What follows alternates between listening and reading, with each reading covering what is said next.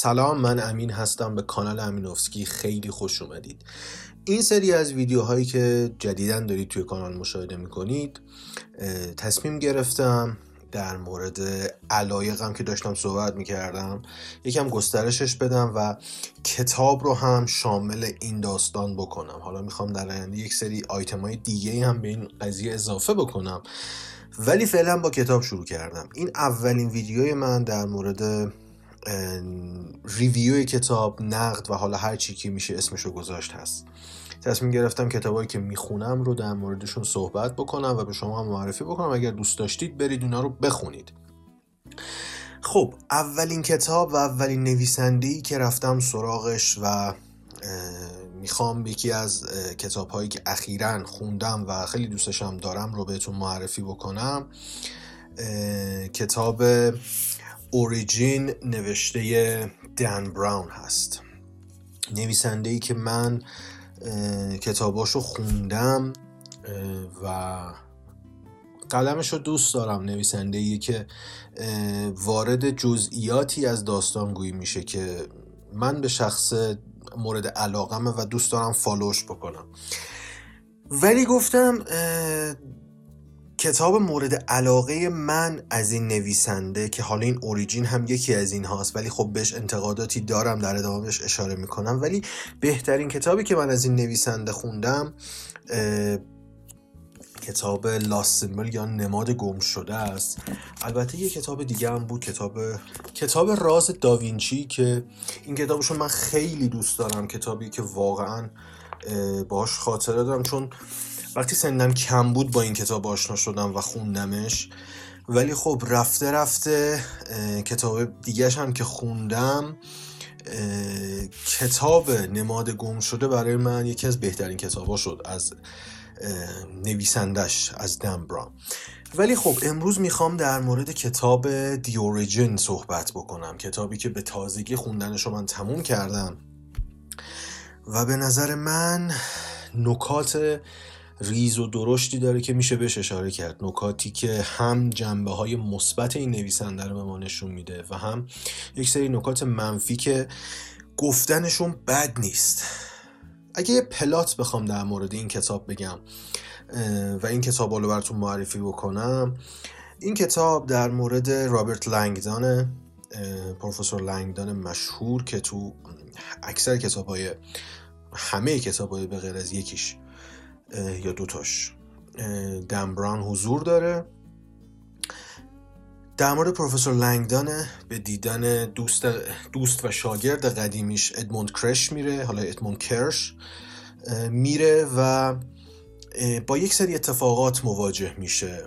حالا نمی‌خوام اسپویلش بکنم که اسپویل شاید هم بشه. نمی‌دونم. حالا اگر براتون مهم نیست اسپویل شدن یا نشدن. با یک مفهوم جدیدی از داستانگویی از طرف دمبران ما مواجه هستیم تو این کتاب. دمبرانی که توی کتابهای قبلیش بیشتر به تاریخ و معماری قرون وسطا و مخصوصا نمادهای مسیحیت پرداخته بود تو این کتاب رفته به آینده. عوض اینکه از گذشته بگه سفر کرده به آینده و داره از هوش مصنوعی صحبت می‌کنه.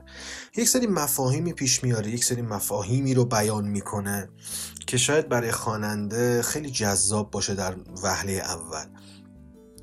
این هوش مصنوعی ما در, در کتاب البته با یک فردی در ابتدای کتاب مواجهیم که نمی‌دونیم این هوش مصنوعی به اسم وینستون که ساخته ادمون کرشه با لنگزون وارد یک دیالوگ و یک داستان و یک ماجراجویی میشه و ما رو پیش می‌بره. ولی در کنار این هوش مصنوعی و مفهوم جدیدی که دم براون خواسته مطرح بکنه به نظر من نتونسته خوب بهش بپردازه. گاف داره خیلی ساده بگم. و plot داستانی نتونسته اونجوری که باید پیش بره. در کنار هوش مصنوعی یک سری المان های دیگه هست که به نظر من بهتره. حالا من بیانشون بکنم رفته رفته می‌تونیم در موردش صحبت بکنیم. چارچوب و setting داستانی ما توی کشور اسپانیا و یک سری معماری های خاص این کشور میگذره. داستان از موقعی که شروع میشه ما رو میکشونه به شهر بارسلون و ما رو با معماری کلاسیک بارسلون و یک سری معمارهایی که در ساختن این شهر نقش داشتن آشنا می‌کنه که مهمترینشون آنتونیو گاودی هست یکی از قدیمی ترین و مشهورترین معمارهای اسپانیایی که خیلی بهش پرداخته میشه توی این کتاب و ازش استفاده می‌کنن از معماری این فرد استفاده می‌کنن و از تاریخ این فرد هم استفاده می‌کنه دن بران توی داستانش و ما رو پیش می‌بره. خب بعد از آنتونیو گاودی ما با در واقع ما اسم نیچه رو میشنویم که یک مفهومی از خدا و خداگونگی انسان در صحبت هایی که در داخل کتاب مطرح میشه از نیچه بیان میشه. ما اگه نیچه رو بشناسیم یک فردی بوده که انتقاد داشته به اخلاق و اخلاق مسیحی توی آثارش و به شدت انتقاد کرده و مفهوم خدا مردی که نیچه بیان کرده در آثارش رو دمبران در واقع به آریه گرفته و وارد کتاب اوریجین خودش کرده تا از اون استفاده بکنه. بعدش ما با پادشاه اسپانیا آشنا میشیم و پسر این پادشاه که قرار جای گزین یا بیاد به جای این پادشاه اصلی. خب نفر بعدی که بهش اشاره میشه توی این کتاب شاعر و نقاشی است به اسم ویلیام بلیک که دمبران باز هم از تفکر و ذهنیت ویلیام بلیک استفاده کرده و وارد داستانش کرده. همه این کسایی که این آدمایی که ازشون در داخل این کتاب استفاده شده یک نقطه مشترک دارن و می‌خوان خواننده رو و مخاطب رو به یک هویت فردی برسونن و اون رو ارجا بدن به یک هویت فردی که نویسنده می‌خواد بهش برسه.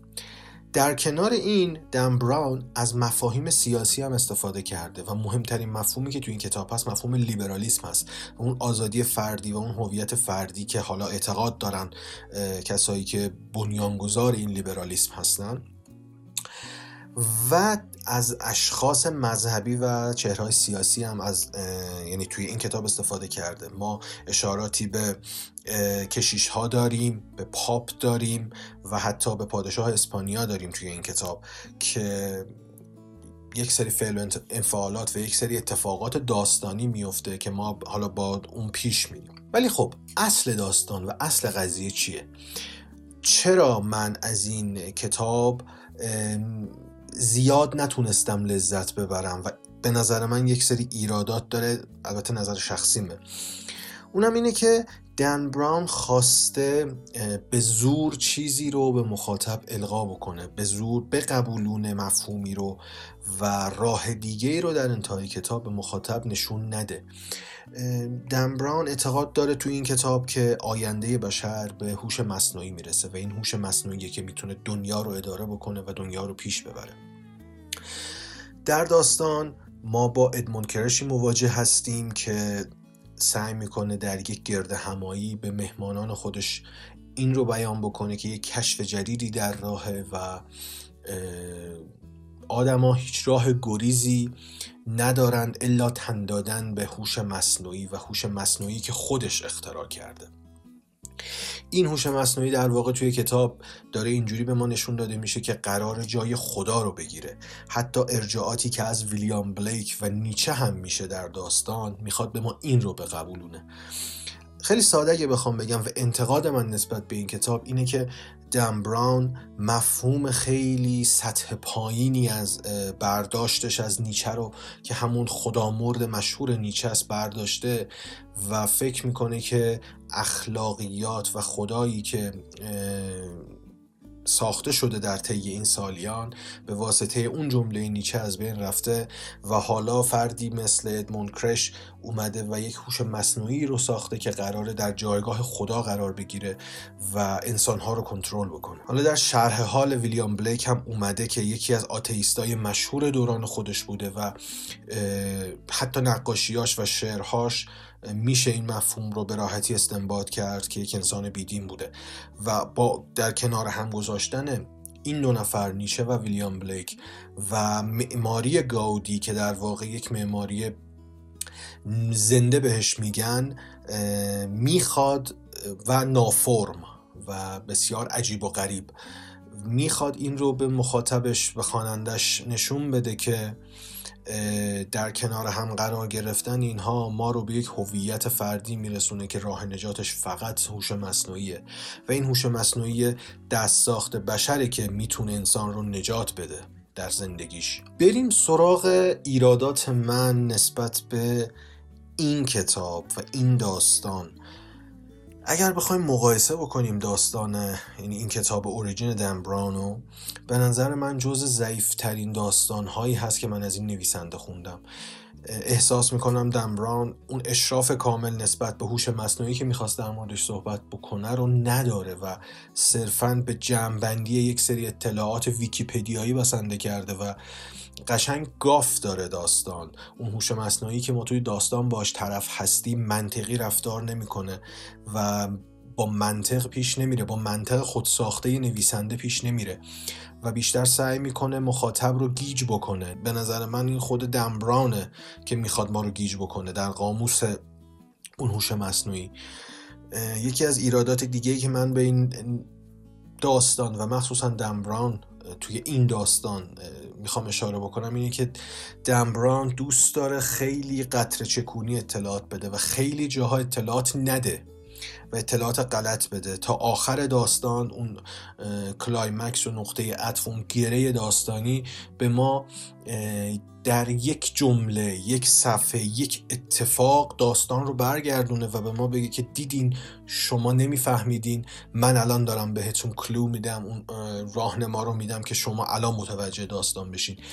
تو همه داستانه دمبران این اتفاق افتاده ولی متاسفانه تو این کتاب اوریجین یکی از بدترین بوده که من دیدم. یعنی خیلی راحت و خیلی بهتر می‌شد از این پرداخت داشته باشه و مخاطب رو اینقدر سطح پایین و دست پایین فرض نکنه. یه جاهایی به شعور مخاطب و خواننده داره توهین میشه اینجا. یه جایی هست که خواننده می‌تونه حدس بزنه که چرا این رفتار اینجا انجام نمیشه و حتی می‌تونه چند فصل بعدتر هم حدس بزنه که قرار فلان اتفاق در فلان گره داستانی بیفته و این کاملا روه. میگم این تضاد نوشتاری دمبران باعث میشه که مخاطب یه نوع بی احترامی به خودش رو احساس بکنه از طرف نویسنده. درسته که این کتاب پرفروش بوده ولی دلیل نمیشه که حتما هم خوب باشه و نشه بهش انتقاد کرد. یه نکته دیگه در مورد این کتاب و دم براون اینه که دم براون نشون داده نمی‌تونه در مورد تکنولوژی صحبت بکنه. حتی در کتاب دیجیتال فورترسش که اصلا در مورد تکنولوژی اصلا نوشته شده هم به نظر من اصلا مثل کتاب هایی که کرکتر اصلیشون رابرت لنگدان بوده نمی‌تونه خودشو نشون بده. در اوریجین هم همین اتفاق میفته ثابت می‌کنه دمبران نویسنده که از تاریخ به خوبی استفاده می‌کنه تا پیش بینی آینده.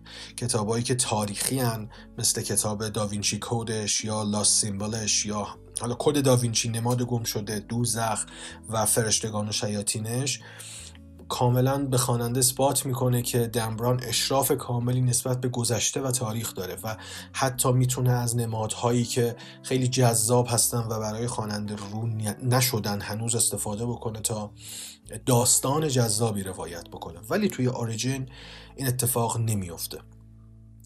تنها نکته مثبت و تاریخی کتاب اوریجین استفاده از معماری بارسلون و معماری گاودیه کلیسای لاگرادا فامیلیا اگه اشتباه نکنم تلفظش رو که معماریش توسط آنتونیو گاودی در واقع معمار معماری شده و ساخته شده. یکی از لوکیشن ها و نمادهای خوب توی داستانه که میگم باز برمیگرده به اون اشراف کامل نویسنده نسبت به تاریخ و استفاده درست از اون.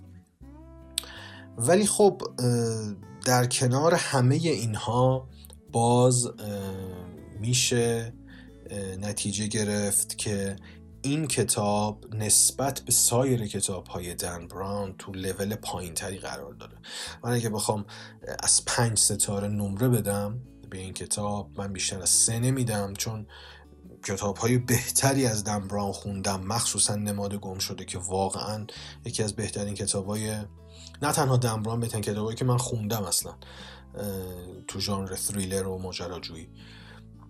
پس پیشنهاد می‌کنم بخونید ولی اگر انتظار دارید چیز خاصی از آینده هوش مصنوعی تکنولوژی و پیچیدگی های اون به ما بگه این کار رو نمی‌کنه. همین که می‌تونه رابرت لنگدن رو از نقطه آ به نقطه به با اون تماتیک تکراری دن براونی. ما رو راضی نگه داره به نظر من کافیه. چون همون تم داره تکرار میشه تو همه داستان ها استارت داستان با یک قتل اتفاق میفته. با پیدا کردن یک همراه زن و همراهی اون زن تا آخر داستان با رابرت لنگدن و پیش بردن یک سری داستان ها و اتفاقاتی که باید بدونیم ولی به ما نمیگه و در فصلهای پیش رو در انتهای داستان یهو برای ما رو می‌کنه و امیدوارم کتاب بعدی دم براون کتابی باشه که از رابرت لنگدان فاصله گرفته شخصیت جدیدی ساخته و ما رو وارد یک دنیای جدید کرده. پیشنهاد می‌کنم بخونید ولی انتظار خاصی نداشته باشید ازش. مرسی که این ویدیو رو دیدید. اگر دوست داشتید لایک بکنید کامنت بذارید برای من و لطفا page و page اینستاگرام من توییتر من رو follow بکنید. و اگر کانال یوتیوب من رو subscribe نکردید لطفا subscribe بکنید به دوستاتون معرفی بکنید. مرسی. تا یه review بعدی. خداحافظ.